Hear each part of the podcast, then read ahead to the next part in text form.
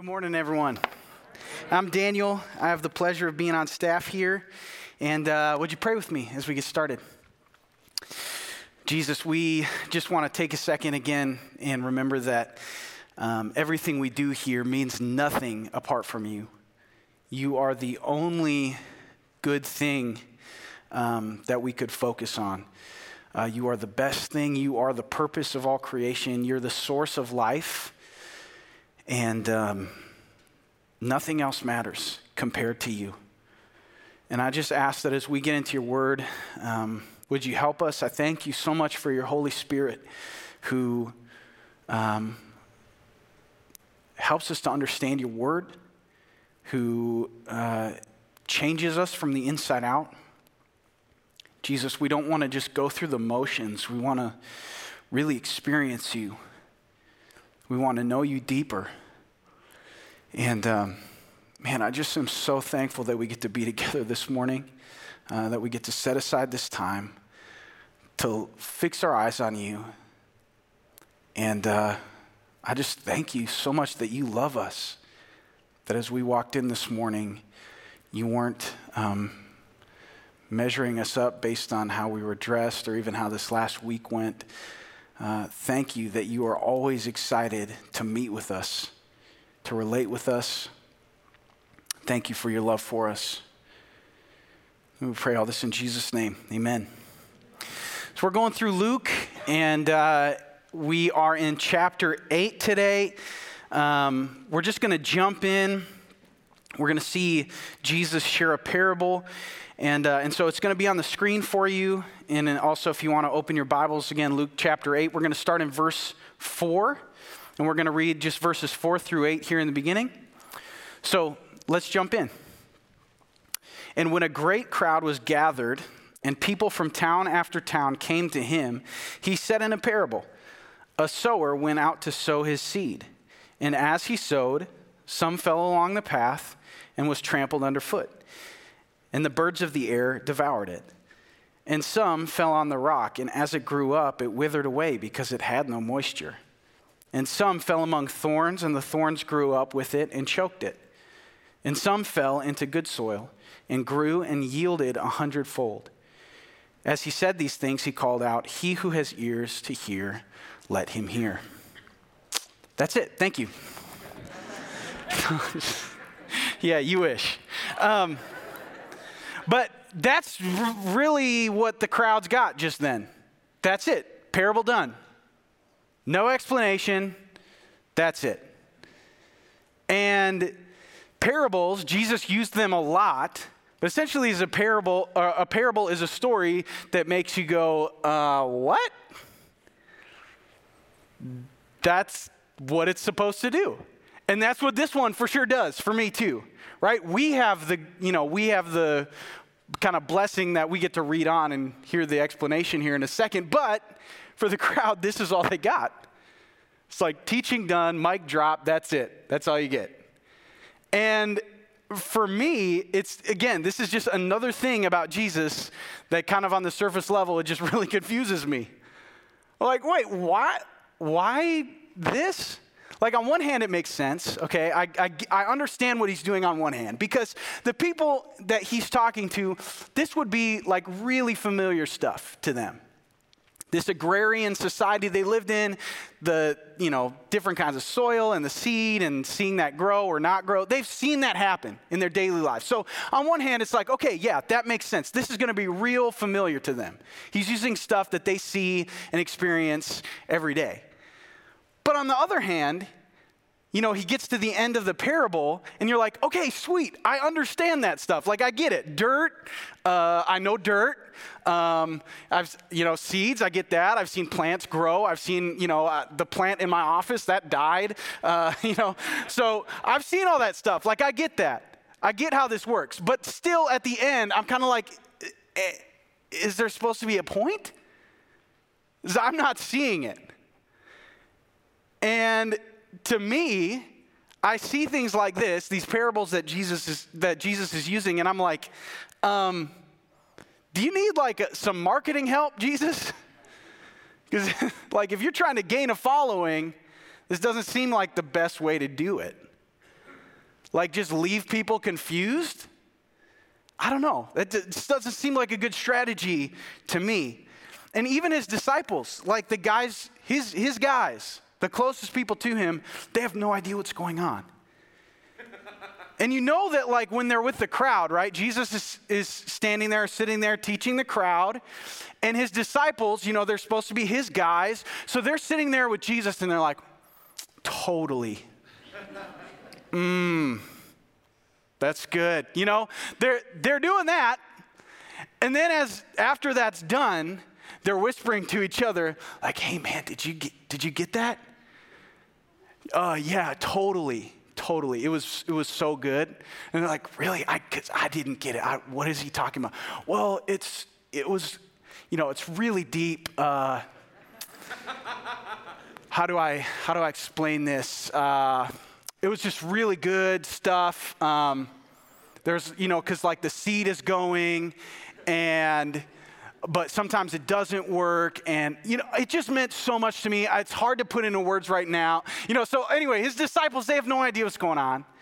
And, and so, anyway, just, and this is kind of like a, a, a total rabbit trail, but if you ever need to feel encouraged about your uh, relationship with Jesus, just read the Gospels and look at the disciples. Okay, these are, because you read this stuff and it's like, okay, cool. If, if he can work with them, he can work with me, right? And they're confused. So they ask him, verse 9. When his disciples asked him what this parable meant, okay, because obviously they were like, uh, he said, To you it has been given to know the secrets of the kingdom of God, but for others they're in parables, so that seeing they may not see, and hearing they may not understand. I read that, I'm like, What? So people are right there, and you don't want them to understand what you're saying? Again, like, you know, that's, that's where if I was Jesus' disciple, I'd be like, okay, hold on. I know you're the Son of God, but I think I might have some advice for you. like maybe let's not leave people confused. I mean myself like i'm i'm regularly speaking to groups of people. You know i know that you may leave here thinking that guy was kind of dumb but i hope at least something gets through right? I hope that you don't leave completely confused. That's not really my goal although it may still happen. But it's not my goal. This is jesus' goal apparently that seeing they would not see and hearing they would not actually hear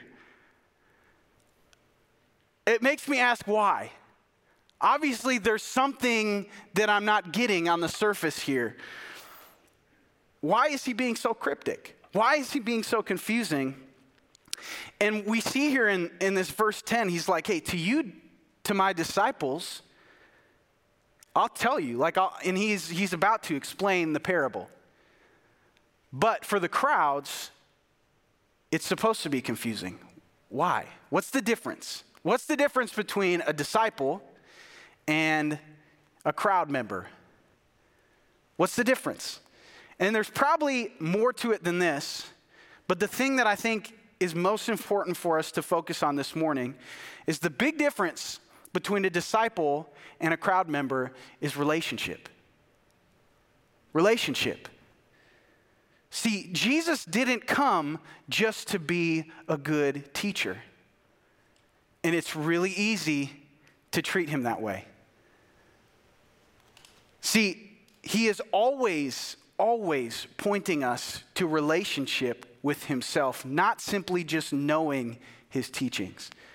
Because it's easy, I mean, if you've been in church for any amount of time, it's easy to come on a Sunday morning, and I'm saying we, right? It's easy for us to come on a Sunday morning, and I come in and I'm like, I hear a sermon and I'm like, oh, that was so good. Sweet. I know all that stuff now. And I can just leave it up here and it never has any real fruit in my life. See, we tend to do that with Jesus. We tend to intellectualize him and just make him, you know, Jesus has so much good stuff to say for my life, and he does. But it was never supposed to just stay there. See, because if we put it in a different context, it begins to make more sense that it's not supposed to work like that. Like when me and my wife got married, Pastor Joe uh, did our wedding. And we got to do premarital counseling with him and Mary Beth beforehand. And we got to learn a ton of great stuff about communication and resolving conflict and forgiveness and stuff like that. And I could have gone through that process and memorized everything, but then never put it into practice. And I might think that, wow, you know what? I can tell you the five principles of good communication or whatever. I don't even know if that's a thing. Uh, obviously, I haven't memorized it. Uh, I could tell you the five principles of good communication. I'm an amazing communicator. But my wife is like, uh, you never talk to me, and when I talk to you, you're definitely not listening. so, what's the point in memorizing it then? If it doesn't come out in relationship? If it's not a real part of my life, why would I memorize it? Just to feel good about myself? Probably. See, I can think stuff about myself. I can say, I'm a great communicator because I've memorized this thing, but it actually has no real bearing on my life. Nobody else experiences that for me, although I may be able to talk a good game, I, when, it, when the rubber meets the road, there's no real relationship behind what I'm talking about. And so it's in relationship that truth really matters. It's in relationship that knowing things actually has to come out. And it's in relationship that those things are tested. And Jesus and when like whenever we see him, Jesus is like the greatest teacher of all time. And he's so good because he intimately knows the human heart. And so every time he teaches, it does exactly what he means it to do.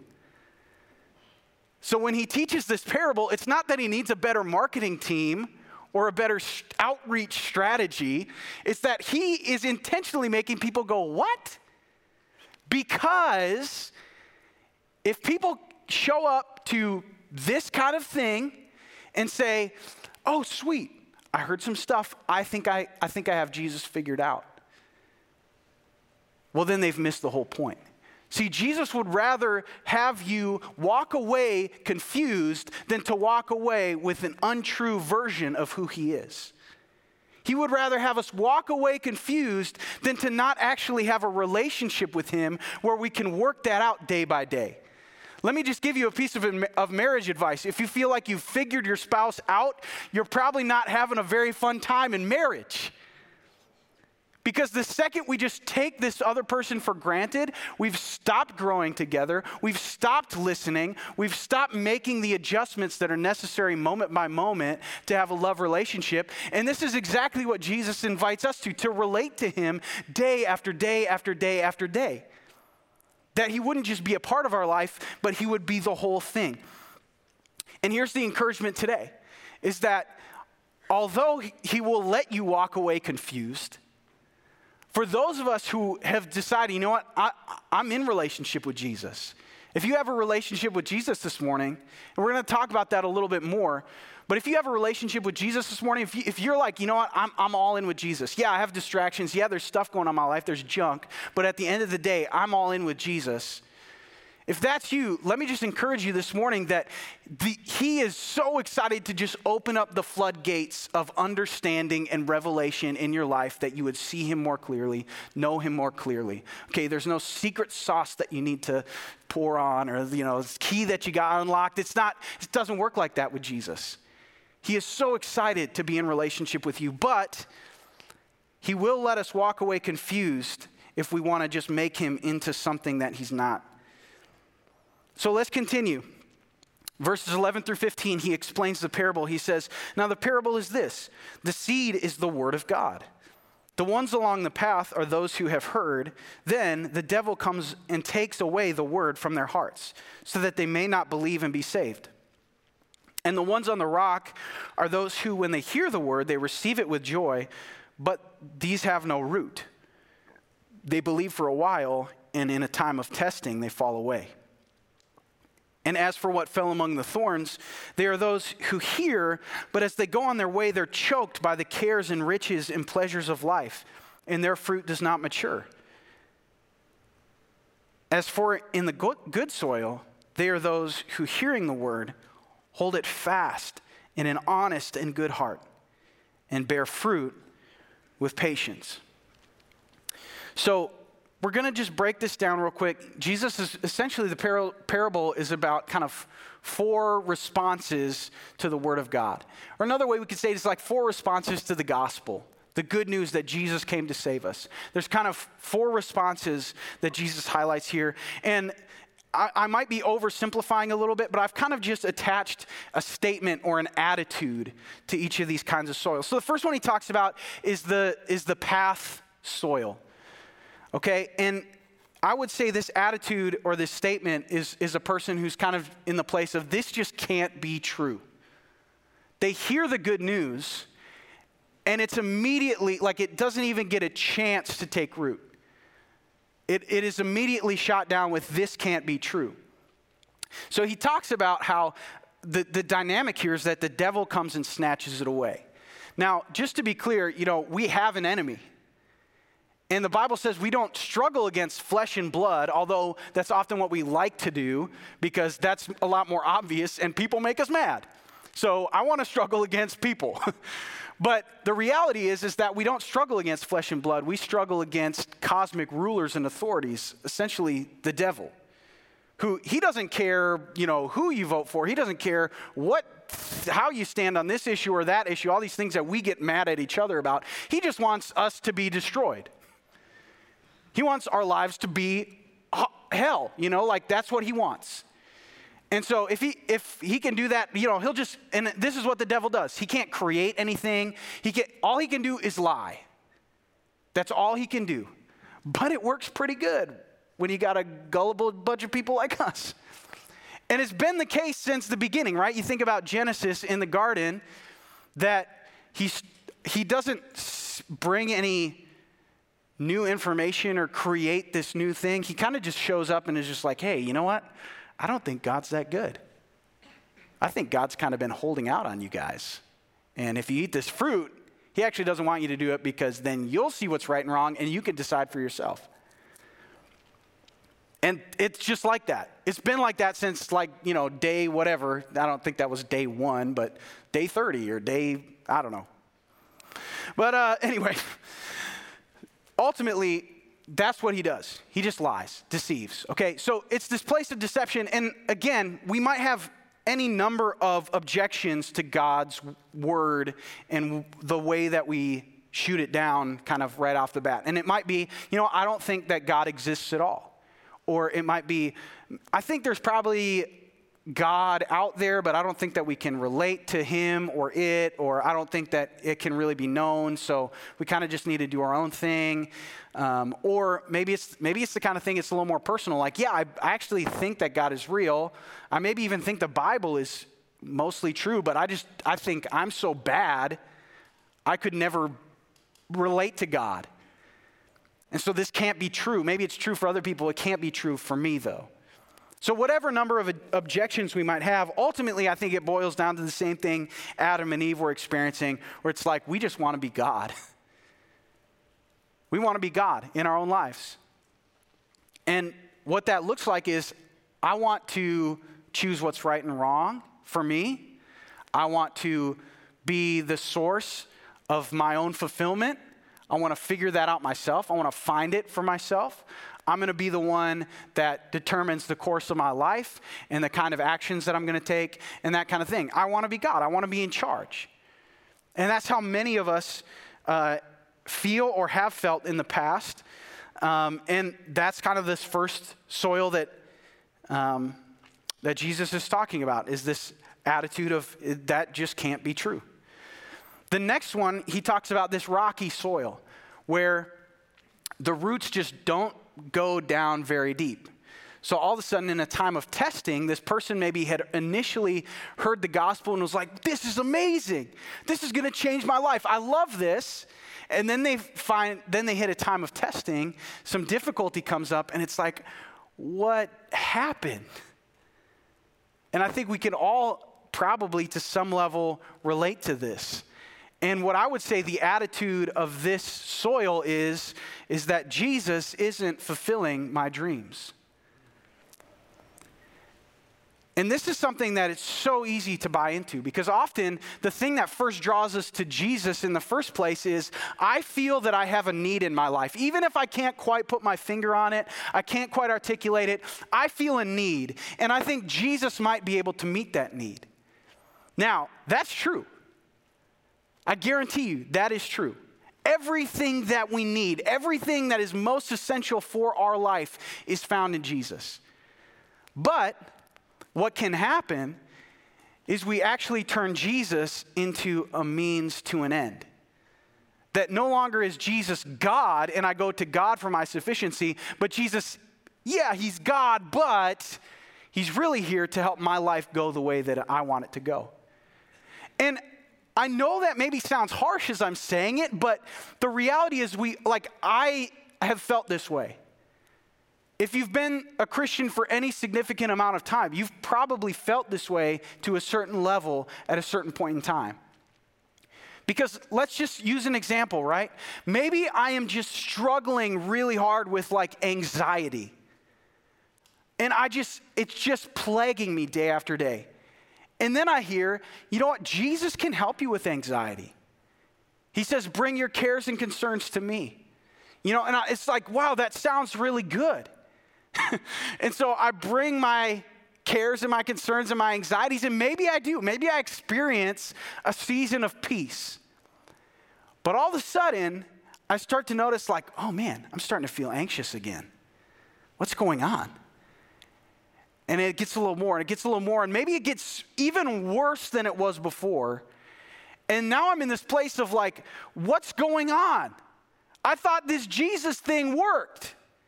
And I keep praying about it. I keep reading my Bible. I keep asking my small group to pray for me. And it seems like nothing is changing. I, want to pull the eject cord. And we, again, if you haven't been in a season like that, I guarantee you that those things are coming.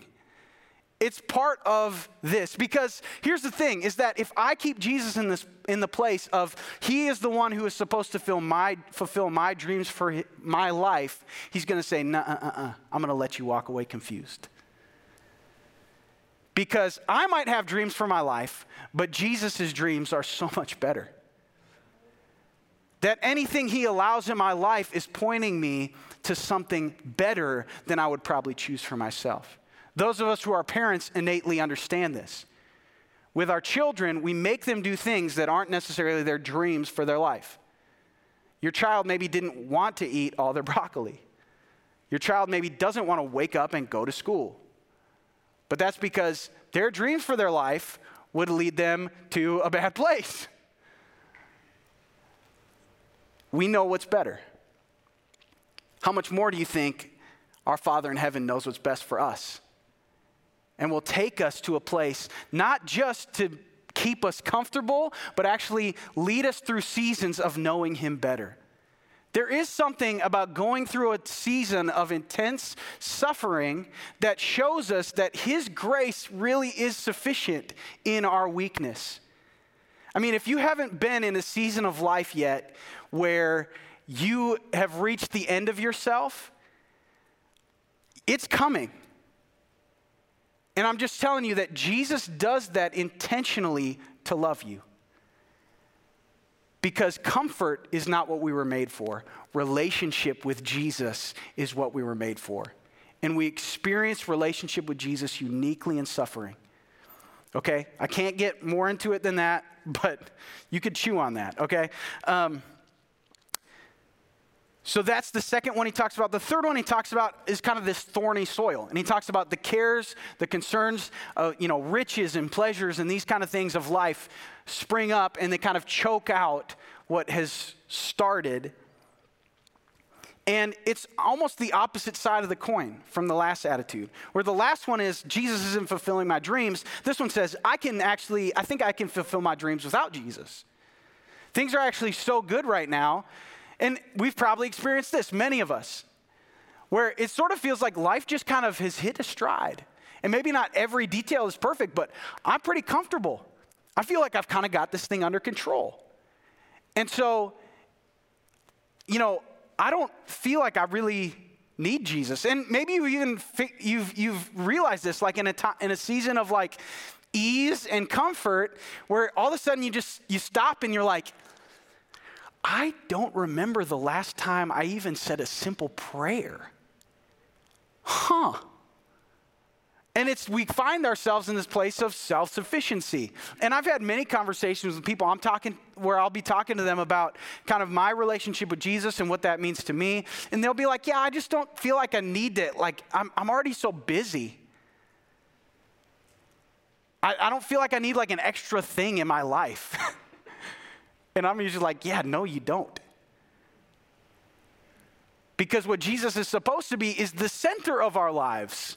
He's not a badge we wear, He's not a box we check. He is life. Relationship with Him is life.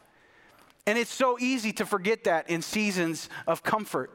And so this is the thing about Jesus is that when we follow him, he so expertly leads us through seasons of blessing and hardship and often all kind of mixed together.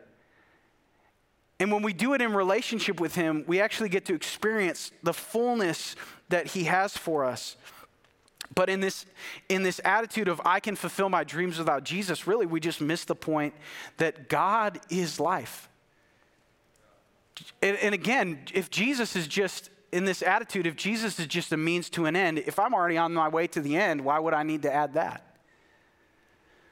So you see in all these different um, attitudes, some similar threads. In this last one, when he talks about good soil, I'd say the attitude attached to that is simply this that Jesus is all that I want.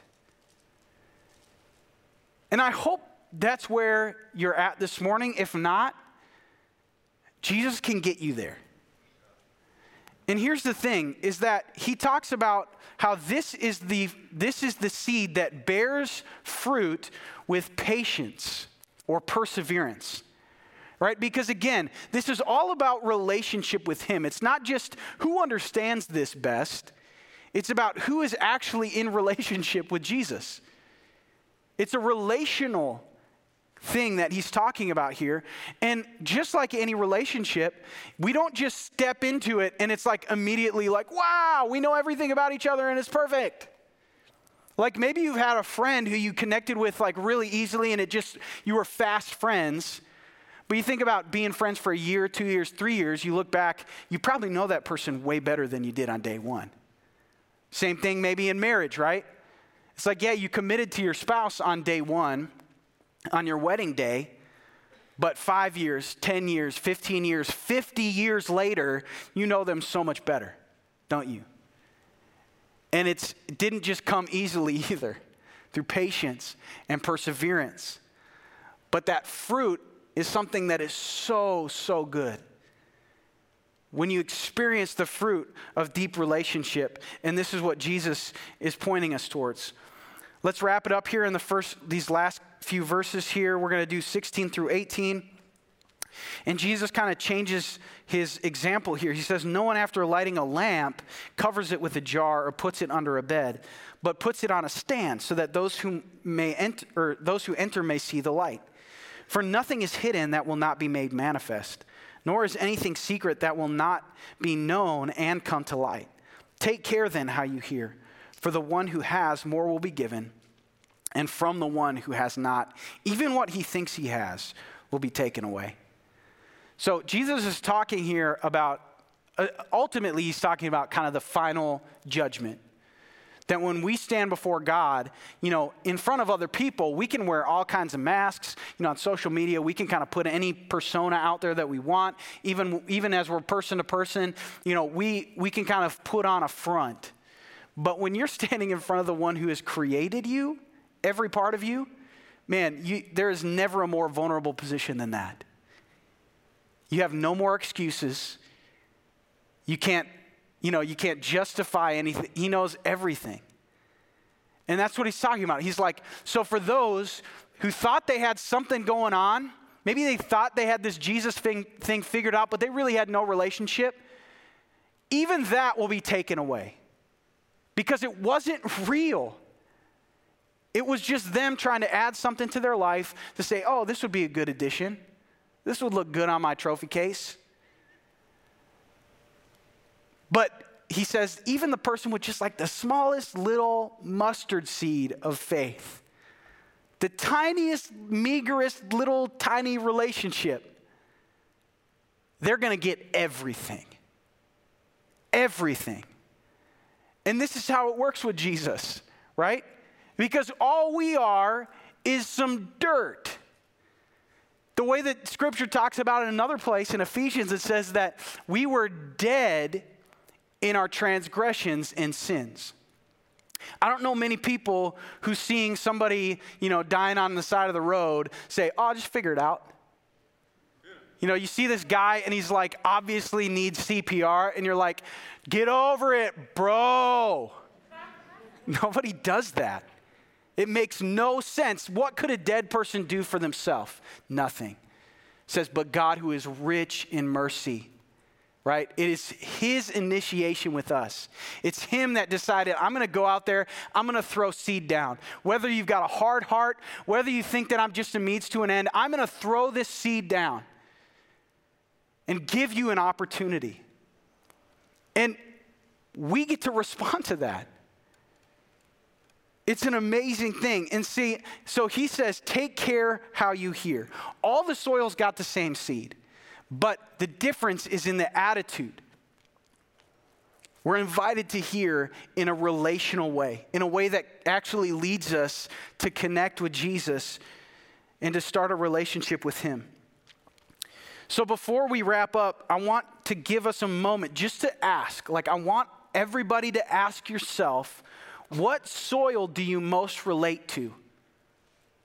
And probably for many of us, we've, we could kind of see where we've related to maybe each of these at different points in our life. But right now, where are you? And again, there's, there's no judgment, but it's important that we have a right view, a truthful view of where we're at. So, which soil do you most relate to right now? And what attitude, maybe what statement kind of resonates with where you're at right now the most? No matter where you're at, here's an encouragement for all of us today that Jesus is able to till up the soil. That's just what he does. I mean, for any of us who are sitting in this room today who would say, you know what, Jesus really is all I want. You know what we probably wouldn't say about that? Yeah, I just worked really hard till I got there. That's not how it works we would say, man, Jesus was coming after me. He wouldn't leave me alone. I tried to be the path, path man. I was like, this can't be true. I've done this thing and this thing and this thing. I don't think any of this stuff applies to me. And Jesus is like, no, I forgive that. It's like, okay, but this season of my life is really hard. I don't know if I can stick with you. He's like, no, no, no. I'm going to hold on to you. In other seasons where it's like, I don't think I've even thought about Jesus in weeks. It's like, I've been thinking about you. He is able to till up the soil. And so let's wrap this up because I think these last couple verses really drive home everything that Jesus has been getting at in this whole passage. Verses 19 through 21 says then his jesus his mother and his brothers came to him but they could not reach him because of the crowd. And he was told your mother and your brothers are standing outside desiring to see you but he answered them my mother and my brothers are those who hear the word of god and do it so when we think about this sower who's planting seeds right it's the word of god. He's throwing it out there. What is he growing what is he growing? Jesus is growing a family. That's what he's doing. Again, it's all about relationship with him. And here's the thing is that this is what the church is supposed to be. Not just a group of people who agree on some theological points and form a club. Right?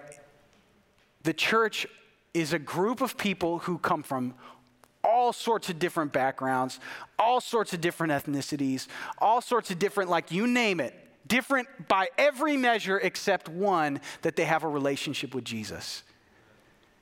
And it's because of that relationship with Jesus that here in the church we become brothers and sisters. Amen. It's not a club. It's not this thing that you can be in or out of based on, oh, well, you look like this or you think like this or whatever. It is all about people coming together under a relationship with Jesus where He is our God, He is our King. And then we become brothers and sisters in Christ. See, it's so much deeper than we often think. But this is what Jesus is after a group of people who are just in love with him. Not because they're A-listers. I mean, look at the people that Jesus chose to be his disciples. They weren't the cream of the crop. They were the guys that didn't get picked, right? Like some redneck fishermen dudes. He picked them. tax collector man, traitor to his country and his people. Jesus picked him. And my guess is if you're listening this morning, Jesus is picking you too.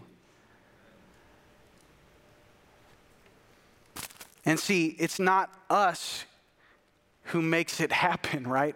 All we can do is just be dirt. He's the one who scatters the seed, He's the one who makes it grow. And so we just say, Jesus, I need you.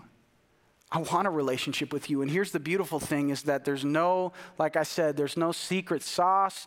There's no magic, you know, stuff that you need to do ahead of time. He says, ask and you will receive. Knock and the door will be open to you. It's that simple. He says in John 17 that eternal life is to know the Father and Jesus Christ, who He sent. That's what it really means to do the Word. That's what it means to hear the Word and do it. Is to respond to Jesus and allow Him to work His truth into every area of our lives. So let's pray. I'm going to ask the band to come up. But yeah, would you pray with me? Jesus, we thank you that you have done all the things that we couldn't do for ourselves. And we just ask this morning that you would continue to transform us. We want to be, uh, we want to reflect you more. And, and even as a local church here in these, these communities, God, we want to uh, reflect you well. We want to love each other like family. But also, God, we want to, uh, first of all, respond to you. And so, God, I, I know in a room like this, there's people that are all over the place. And, um, and even as we look at these different attitudes and, and positions and types of soil, God, we, we know that we have people that are all over the place. And I just, I just pray for those who maybe would want to respond to you this morning, to start relationship with you. God, I ask that you would just just pour out uh, a revelation of your love. And so for anyone in the room, if, if that's something that you're thinking about doing today, if you're kind of like, man, I don't, I don't know if I have a relationship with Jesus, but I want one, then all you have to do is just say, Jesus, I'm a sinner. I need your forgiveness. Would you save me? And then you can just thank him. You can thank Him that He does, He completely forgives. You can thank Him that He, uh, he will give you His Holy Spirit right away as His promised seal that He will complete what He, what he promised and complete what He started. You can thank Him for those things. There's no magic words, but you can just express your heart to Jesus and just ask Him to, to, to come in. Jesus, we ask that that we would uh, continue to be the kind of place where um, you would just continue to humble us. And um, that as we have any kind of opportunities or influence with people in our communities or in our lives, that they would not get this hotty toddy religious, religious stuff from us. But they would see people who have real relationship with Jesus, who are deeply aware of the fact that we did nothing to deserve it. that we would be people who are just trophies of your grace, evidence of your power. And God, we ask that we would um, just, just continue to grow to look more like you to the people around us. Thank you so much for the way you love us. Thank you for the way you're pursuing us. Thank you that for every single person that's uh, listening to this right now, God, we know that you are pursuing them. You're drawing us to yourself. We thank you in Jesus' name. Amen. Let's stand and worship together.